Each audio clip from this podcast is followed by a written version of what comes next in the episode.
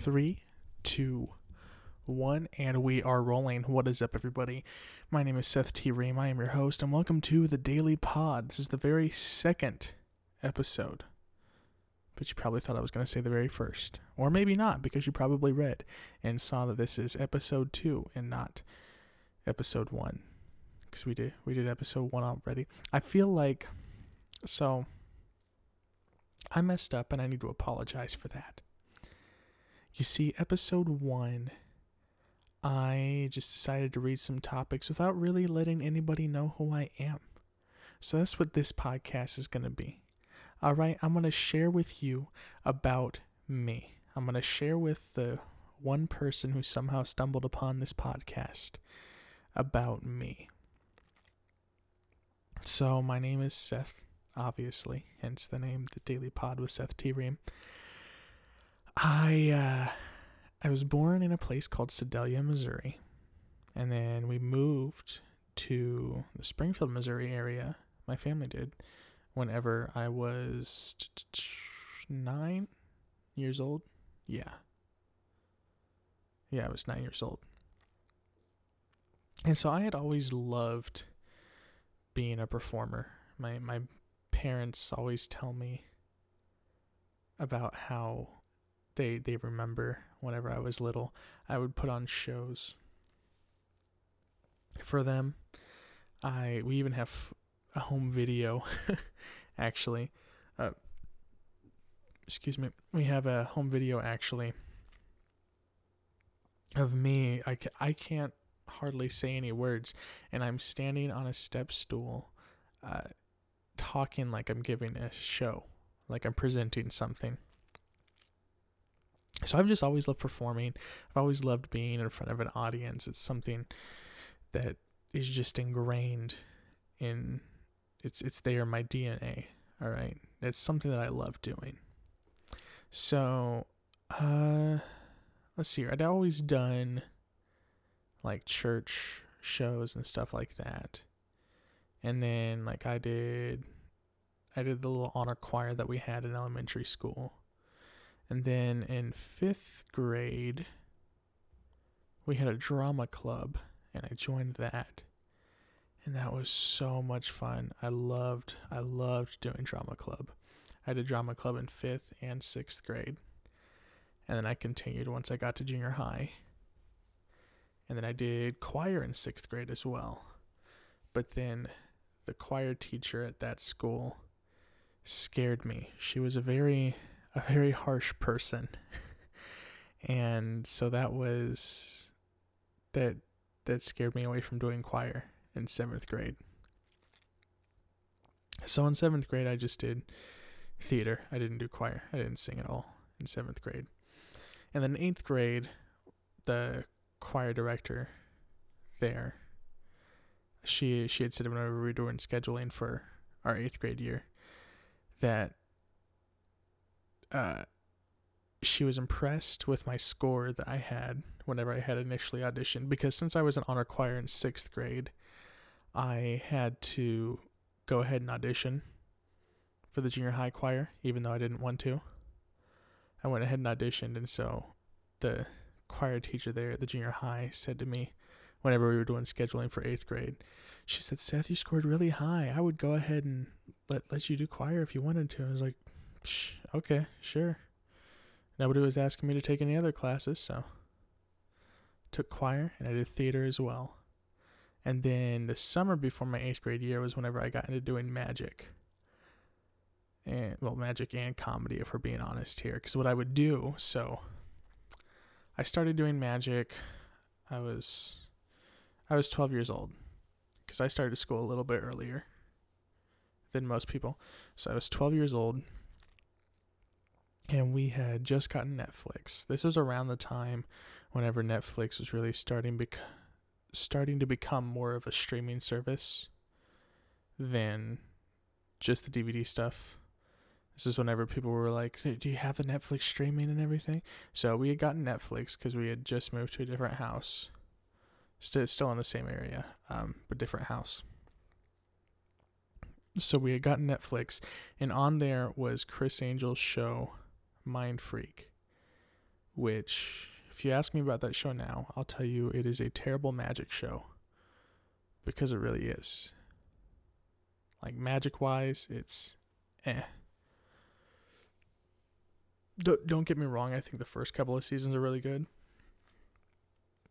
But the ones after that are just just overkill. So I had watched that and I remember on there there was a teach a trick session that Criss Angel did. And he taught a trick. Um, it, basically, you predicted two cards that the audience, that a spectator was randomly choosing. And so that was the trick that he taught. And I remember watching that and going, that's stupid. I'm going to try it. And so I did it. And my mom was like, wow, that was really good. How'd you do that? That was the moment for me where I go, you know what? That was really good. I think I'm going to learn some more of this magic stuff. So then I went to YouTube and I watched a bunch of terrible tutorials of people with their palms and a deck of cards in their crotch and the camera pointed straight at their crotch uh, teaching stuff. And I was able to learn it because like I was but through through that and watching Magic's Biggest Secrets finally revealed with the Masked Magician, through watching those, I was able to get enough information to kind of get the idea of how tricks were were done and how to do various tricks. So I was doing that, and then, like I said, I'd done theater for forever, uh, almost pretty much my entire life.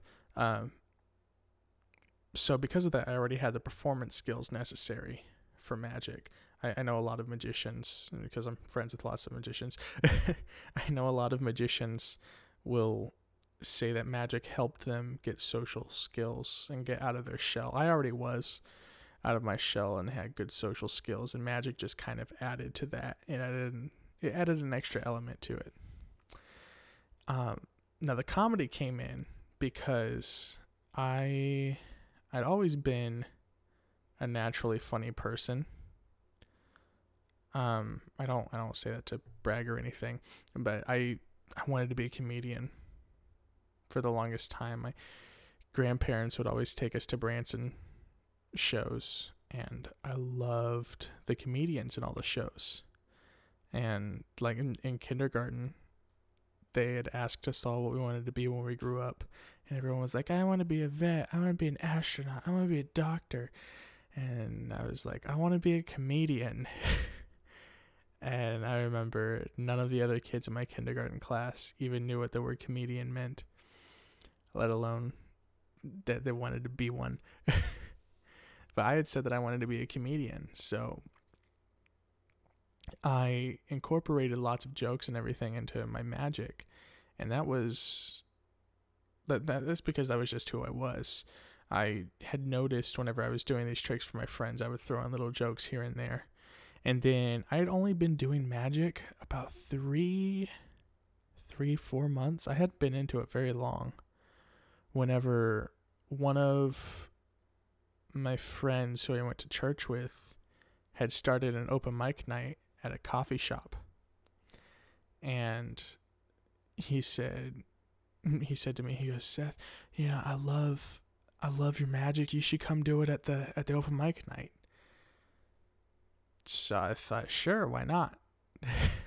so I went and and did that, and I was coming back. It was so it was every other week that they had the open mic nights, and I was going there every night that they had the open mic night, and performing. And here's here's the thing: I was doing something different every single night too uh, you'll see lots of you'll see lots of comedians who will go to open mic nights and they'll just do the same bit over and over again and that's because they're working on it to try to get it as strong as possible i didn't want to do that i wanted to push myself to come up with something different every single week and so my format was i would I'd walk. They'd say eh, Seth Dreams, so I'd walk up there. That's this is my stage name, Seth Dreams. So I'd walk up there, and I'd give some sort of funny opening line, and then I would go into a comedy bit.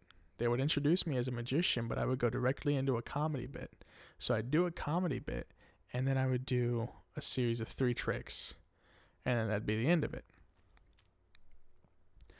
And it was so cool because I had built such a great following there. Uh, the the the wife of the guy who had put it together that I went to church with. I remember she told me one night.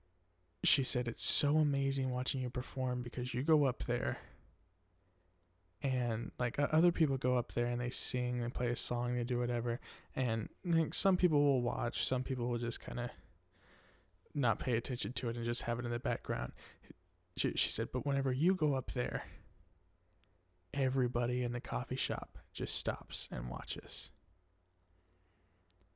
and i remember at that moment i was like i think i'm onto something here i think i'm doing something right and for from then on I was like this is what I want to do. I want to I want to be doing this. I want to perform like creating stuff like this. I love doing comedic magic. It's so much fun. And so that was in 8th grade. And I continued to do magic throughout throughout high school. Let's see here, my freshman year of high school, I was still doing I, I actually didn't do theater that year because my parents had made it I'm so I'm the oldest child, therefore everything is experimented on me. And uh my parents had this rule that everybody had to play at least one sport. Everyone had to play at least one sport. I'm not a sports person at all, as you could probably tell from the everything I've told you about me so far.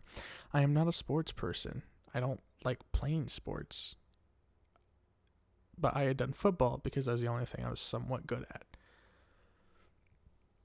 So I did football. And because of that, I wasn't able to do theater my freshman year of high school. And my parents saw how upset I was about that. So the my freshman year was the last year that I played football. uh, so I, I continued to do magic and it was mainly my friends that already knew that I did magic and comedy and all this that continued to watch me through that time. And I, I did speech and debate as well. And I remember the coach that I had my freshman year. He was, so he was the freshman coach, but he was supposed to move up to coach of the whole squad the next year because the guy who was the head coach was supposed to retire. Uh, spoiler alert, he decided not to retire.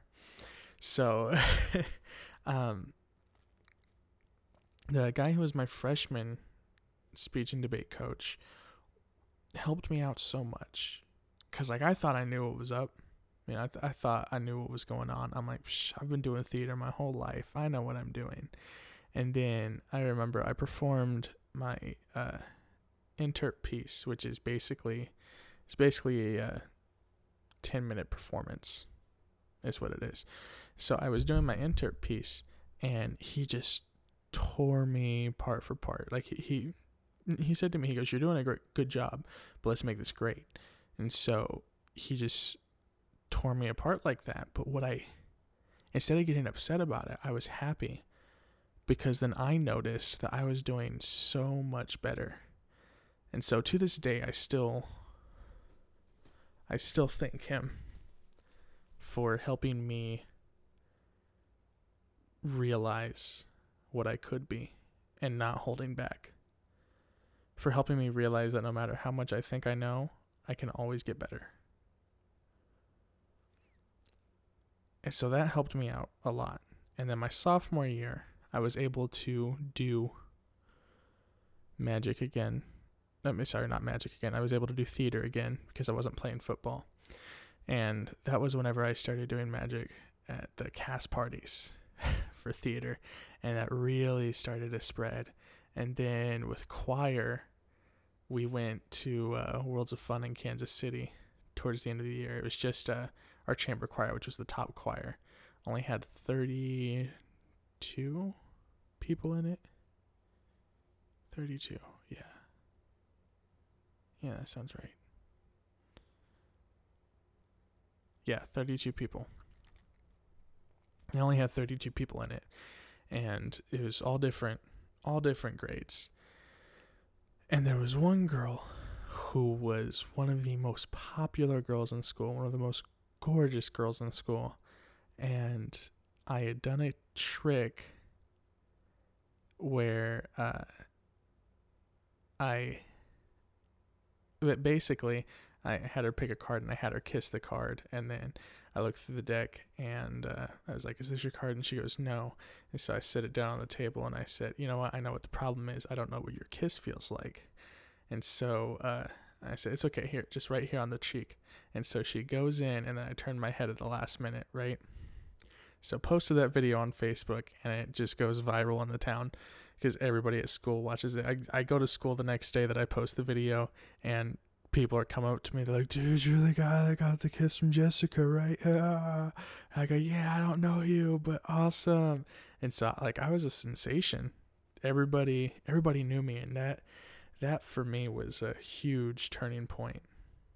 That was a huge turning point. And so my junior and senior year, I continued to do magic, and it just got bigger, and I just got better, uh, with every every performance that I did, and I had a huge fan base in the school there. And then after that, I uh, so my parents had moved to a different town the summer before my senior year of high school, and I stayed with my grandparents because I didn't want to switch schools for my last year of high school. So I had stayed with my grandparents. And after I graduated, I that summer I lived with my parents in a different town. Uh, a place called Nevada, Missouri, which is it's, it's actually I don't remember exactly where what what blog posted this, but there was a blog that posted a list of the top like 15 hick towns no sorry white trash towns in the country and nevada missouri was number one and uh, i remember someone told me that and i go yeah that's not surprising so that's that's the kind of town that it was so i was there the summer after my senior year of high school. So the summer after I graduated. And then uh whenever that fall came around, I did a semester of college back in the Springfield area. And that was an awesome semester. I teamed up with one of my friends who did magic. Uh we we'd actually met at the magic club that's in Branson. Yes, there's such a thing as a magic club where magicians get together and just do magic tricks. It's so much fun. so uh, I I had met him at the magic club, and he and I had teamed up and put together a show, which was just this. Like it, so, it was a duo magic show, but it was just like offbeat humor and the craziest magic stuff. I I loved it. I loved, it was so much fun. Probably one of my more favorite projects that I've done. So we had put that together, produced a show ourselves. Like I had produced shows before and put them on for the public. Uh, I had done two. One was by myself, and the other one was actually with the same same guy, but we were younger then and I had always made money. Uh, but I had the help of other people.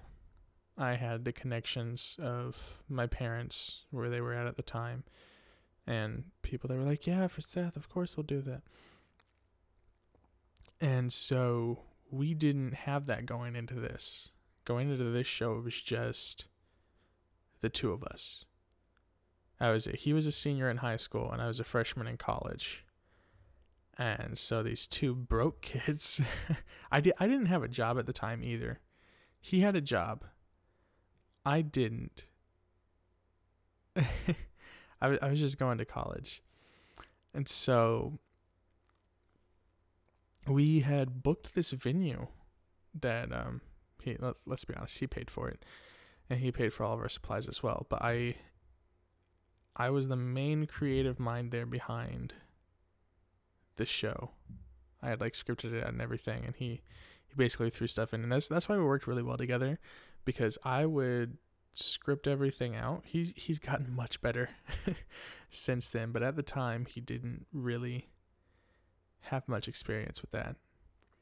Uh so we had this show together and he he did the business side of stuff and I did the more creative side of stuff.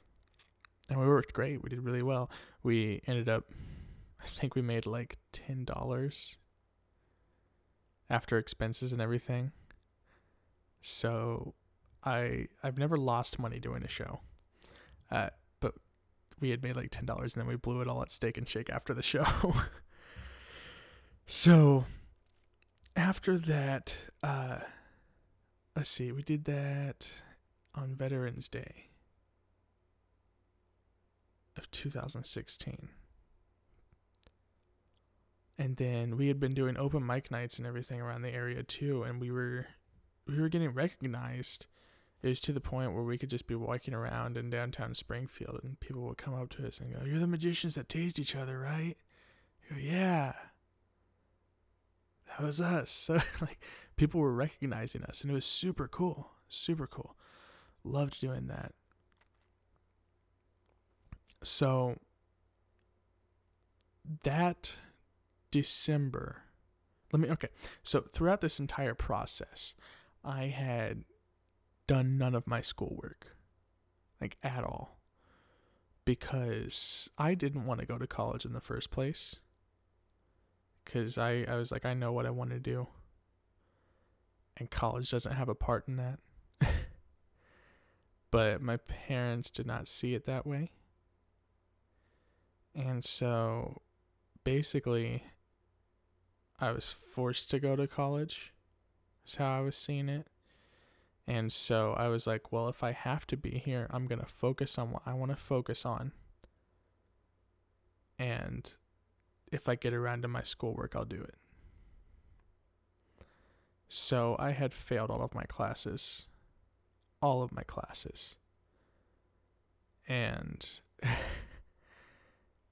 that December, my parents were like, "Hey, um what the heck? How come you failed all of your classes? You said you were doing well." I said I, I was and I just didn't do any of the work. Well, that had ended the term the the terms that I have with my grandparents because my grandparents said either I'm working somewhere or I'm going to school. I'm allowed to live with them and don't have to do any expenses or anything. And so it was either find a job or leave. And so I've been trying to find a job, but never heard back from anybody. I got like a couple interviews but never never landed a job. So I ended up moving to Nevada and working there with my dad, which is what I had done that summer. And my dad worked at a local TV station there. And so we were basically filming local events.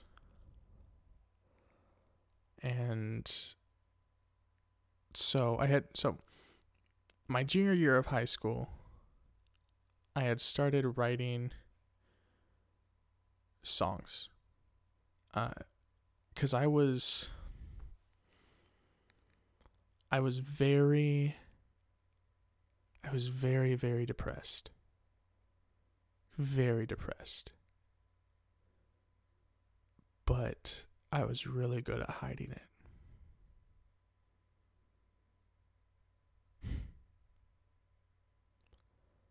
And so writing those songs was what helped me get it out.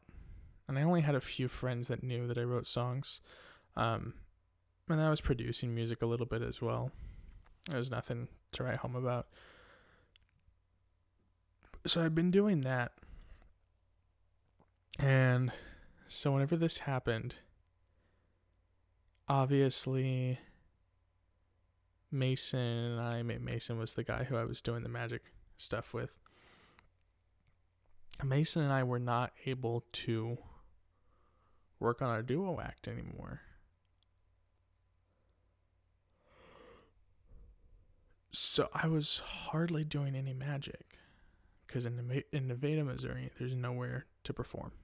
Nowhere. And because of that, like, whenever I first moved, my depression just got so much worse. Because I felt like I had failed.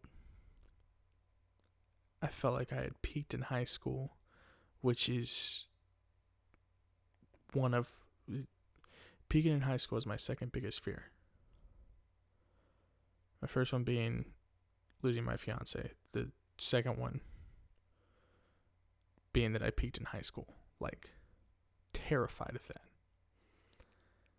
So I was like, did I peak in high school?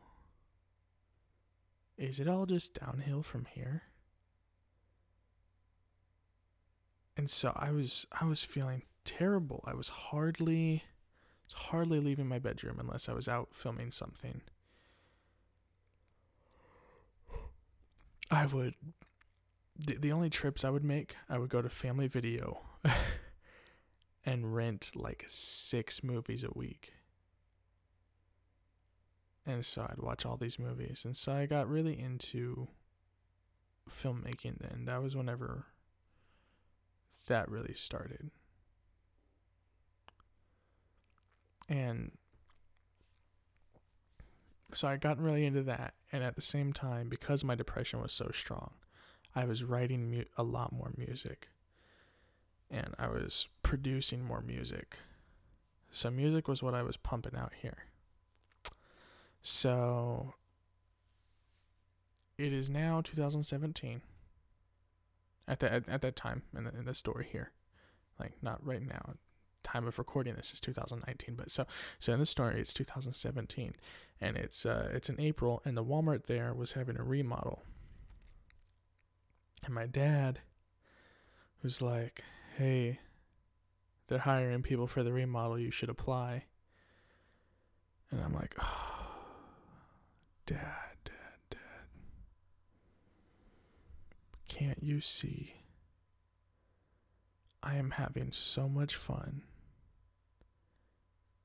being extremely depressed and writing songs and thinking about the movies that I'm going to make. I don't want to get a job somewhere. he was like, just apply. Besides, if you get it, it's only what, three, four months. It's like, you know what? You're right. It is only like three or four months. So I applied. I got the job of course, because they were hiring for a remodel. So they basically hire everybody. So I got in the job and made made some really good friends working there. Um, friends with all those people still today. But I met uh, one guy there. His name's Jeremiah. If you follow the ELP YouTube channel, you will know him as the Prophet. I met him there. And I I had mentioned something to someone about me being a rapper. and they're like, "What? You're so white. You're you can't be a rapper." I had a few songs out on SoundCloud, and so they listened to that, and they were like, "This is this is pretty dope. You're you're pretty good, man." It's like, really? Like, yeah yeah, you're like really good. So, oh, thanks, guys. And so Jeremiah was like, dude, this is so cool. He, he, he was the one that was like most impressed by it. He's like, this guy works at Walmart, but he he makes songs like that. No way. And so on our breaks, basically what Jeremiah and I would do is we would just go out to my car and listen to whatever new songs I was working on. And then I remember one day he goes, Dude, could I like come over and just watch you work or something? I sure. And so that was like my first friend that I had there in Nevada. So he came over and then I had I had inspired him to try it. I was like, you should try rapping. I think you'd be pretty good at it. He's like, oh, I don't know. I said, dude, you listen to a lot of hip hop. You're you're gonna be a pretty good rapper. And so we worked on it, and now he's to the point where he is now, and he continues to get better and better with everything that he does. And so then we really started focusing on making music for him, because I had a job. I wasn't spending all my time in a room. That's the thing. My bedroom there had no windows. So I could literally sit in the dark all day. Talk about something that's bad for your depression. So I had Jeremiah now. And I had I had friends that I was like spending time with and doing things with. And then um the remodel ended and they had hired a few people on like permanently. And I was one of those people. I was still working overnights. I was an overnight stalker. They said they they gave me an option. They said, "Okay, you can either do a cap 2, which is stocking, but it's for, uh, unloading the trucks and stocking.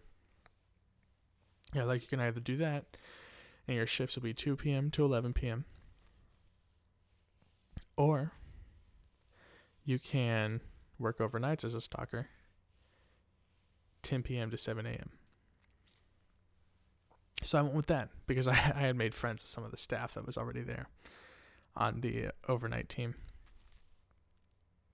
And so I did that for a few months.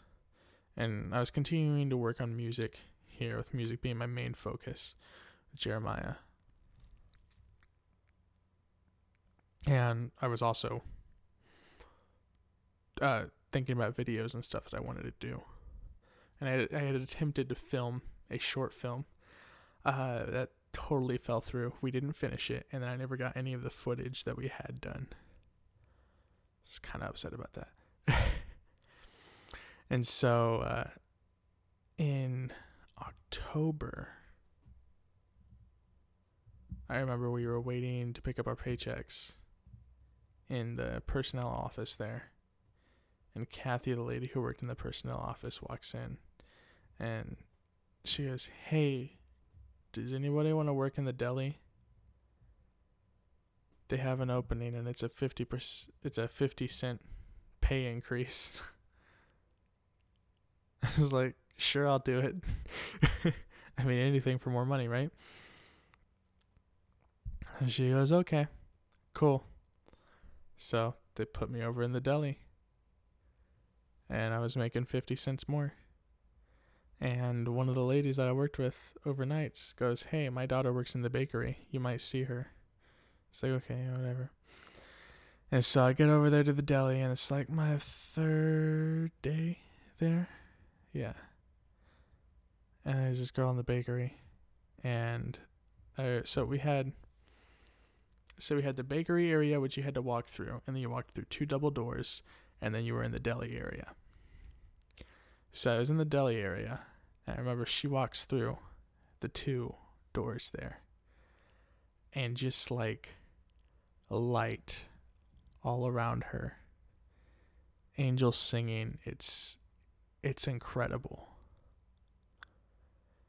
And I had completely forgotten what she said. She had asked for something, and one of the other guys back there was like, "No." She was okay, and then walks away. And then I had to go into the bakery side to get something later that night. And um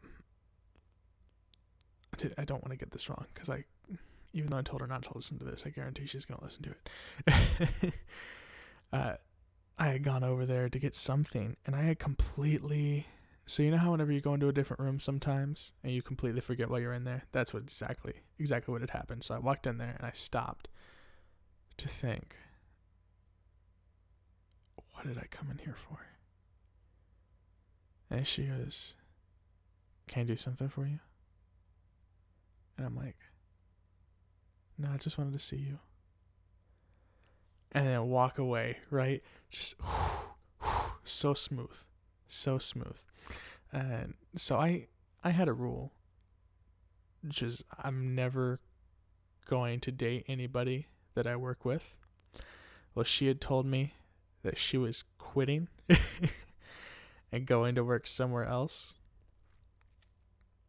which was awesome for me because I was like, I really want to ask this girl out. We'll come to find out it was, of as you probably know by now, the daughter that had been previously mentioned. And so she she left. She left working at Walmart. But she and her mom still came into Walmart every Sunday night, and I always worked Sunday nights, which was awesome. And uh, so I, I got to see her. And I was like, oh, I want to ask her out. I don't know how to though. I don't, I, I don't know. I'm not good at asking people out. But I finally got the courage to write a letter to ask her out. Not not not actually do it face to face, but give her a letter instead. So, so that's what I did was I, I wrote this letter, and even then I was so scared to give her this letter, and so we were cleaning, and she was there, and I, I had the letter in my pocket because I knew she was coming in that night, and uh, I was like, I don't know if I should do it. I don't know, should I? and then I remembered the last episode on season one of Master of None. His dad, Dev's dad, talks to him about, tells him the story of a man who saw a tree. And on each leaf on the tree, he saw a different path for his life. So he was looking at the leaves, and he kept looking at the leaves he looked carefully at every leaf, and the leaves started to fall. But he continued to look at the leaves, and he spent so much time looking at the leaves that eventually there was just one leaf left. And he wasn't happy with that leaf. So basically, I was like, I don't want to spend so much time thinking about stuff. I just need to do it. So I go over there, I handed the letter, and I said, Don't open this until you get home. She said yes, of course. And so I continued to live in Nevada, and we were dating. I was still working on music. And I was doing a few magic things here and there, nothing real big. Um, merely just people who had already known that I did magic in different areas. So, uh, we were dating, working on music, and then fast forward to July of 2018. I, I, I, I was so fed up with Walmart at this point because they had started making changes to how they were doing their scheduling, and it was just screwing me over big time. I hated it. I could not stand it. I was I was starting to get back in that depression place. It was it was it was killing me. And at the same time, one of my magician friends had posted that the magic shop in Silver Dollar City in Branson was hiring. And there was also a posting for an assistant manager position at a Springfield Walmart. At the same time, one's going to pay more, the other one I'm going to enjoy a lot more. Both get me out of Nevada into the area where I wanted to be at. Because it's the first day that I got into Nevada, my goal was to get out of Nevada. and so here I had two opportunities. And so is which one do I go with? And so I told my now fiance, uh, spoiler alert, sorry. Uh, I told her, and I was like, I think I want to do the magic shop. She said, go for it. She couldn't have been more supportive. So I applied for the magic shop and I got that. And I've I've just been enjoying it ever since. Uh, everything else that I've done, you guys probably know already if you're listening to this podcast. If not, look me up. Look up uh, Seth T. Ream. If you look up Illusionist Seth T. Reams on YouTube, you'll be able to see the magic stuff that I've done. If you go to the uh, ELP YouTube channel, you'll be able to see the songs and everything that I've done. So that's where I'm at now. Now you know a little bit about me, and I think I'm going to use this podcast to just talk about how I'm feeling in different aspects of my life. And uh, I can't afford therapy, so this is probably going to be a new version of that while still doing music as well. so thank you guys so much for listening. I hope you enjoyed it. This has been the Daily Pod with Seth T. Ream, and I'll see you guys next time.